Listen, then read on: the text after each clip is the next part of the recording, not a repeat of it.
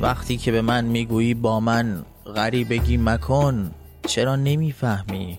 من همیشه غریب آشنا بودم و تو مرا نشناختی. من از همان روزی که ما معنی نوروز را فهمیدیم و شکوفه دادن بهار را درک کردیم با تو آشنا بودم و تو را شعر کردم. تو را به اوج ترانه ها بردم. تو را در خنکای نسیم لمس کردم. تو را در گرمای تابستان حس کردم.